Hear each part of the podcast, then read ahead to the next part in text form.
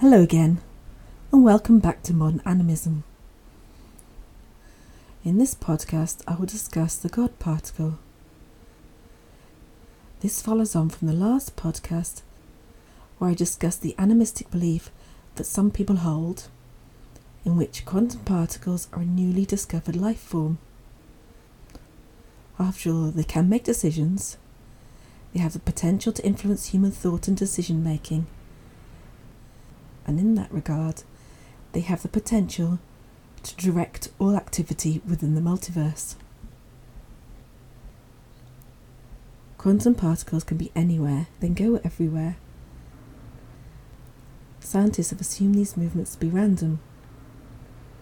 But in truth, the quantum particles never move into spaces that would affect the structure of the universe. Quantum particles don't obey the classical form of physics, except when being observed within scientific experiments. It was the fact that these particles could be anywhere that led to the renaming of the Higgs boson as that goddamn particle. This was back in the 60s, before string theory and the detection of gravitational fields. Before CERN was built in Geneva, back when we thought the Big Bang started our universe. It was the media who renamed the Higgs particle as the God particle. And this gave us the evidence that society had become more animistic. For no one was comparing the Higgs boson with the Holy Trinity, or the concept of an omnipotent, omnipresent being. Rather, the Higgs boson was singled out as being the God particle because it had the potential to bring creation and bring life to the universe. But simultaneously, the search for the Higgs boson was considered to be the greatest threat to our universe. And on completion of CERN in 2008, the scientific media introduced us to the idea that recreating atomic particles and breaking down atoms could literally cause our universe to collapse. And even now, some naysayers predict that continuing to experiment with the Higgs boson could cause our universe's collapse. And perhaps not this exact week, but at least within 100 years. Because if you remember in my previous podcast, it was theorised that electrons would collapse into neutrinos if the two operated in a manner similar to how classical physics predicted. After 10 rotations, their orbits would collapse, and this would cause the destruction of our universe. And then when the Hadron Collider came online, we all waited with anticipation, and thankfully the world didn't end. But the search for the Higgs boson was so important to us because of its properties. The properties which led it to be renaming as the God particle. The Higgs boson had an important role in the building of the universe. It had this amazing property where it could take energy and transform this energy into mass. And the Higgs force is believed to be actual activity that creates our universe. And for many people, this superseded the Big Bang as the force which creates our universe. Of course, we do now know that the Big Bang didn't start the universe. I'll address this on the next podcast. But can you imagine? There was a particle which some animists believed had a form of conscious awareness, albeit a consciousness that had no similarity to our own, and we're pairing it with the concept of a particle which had the capacity to take something energetic and give it a physical form.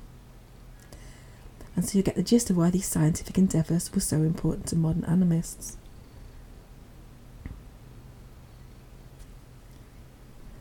The concept of the universe collapsing just because we interfere with things on an atomic level is very far-fetched. Under the anthropic principle, the parts that create our atoms stabilise when placed under supervision, when this same activity is believed to take place within our universe. Our universe will never collapse purely because the entire universe is altruistic towards the life forms that inhabit it.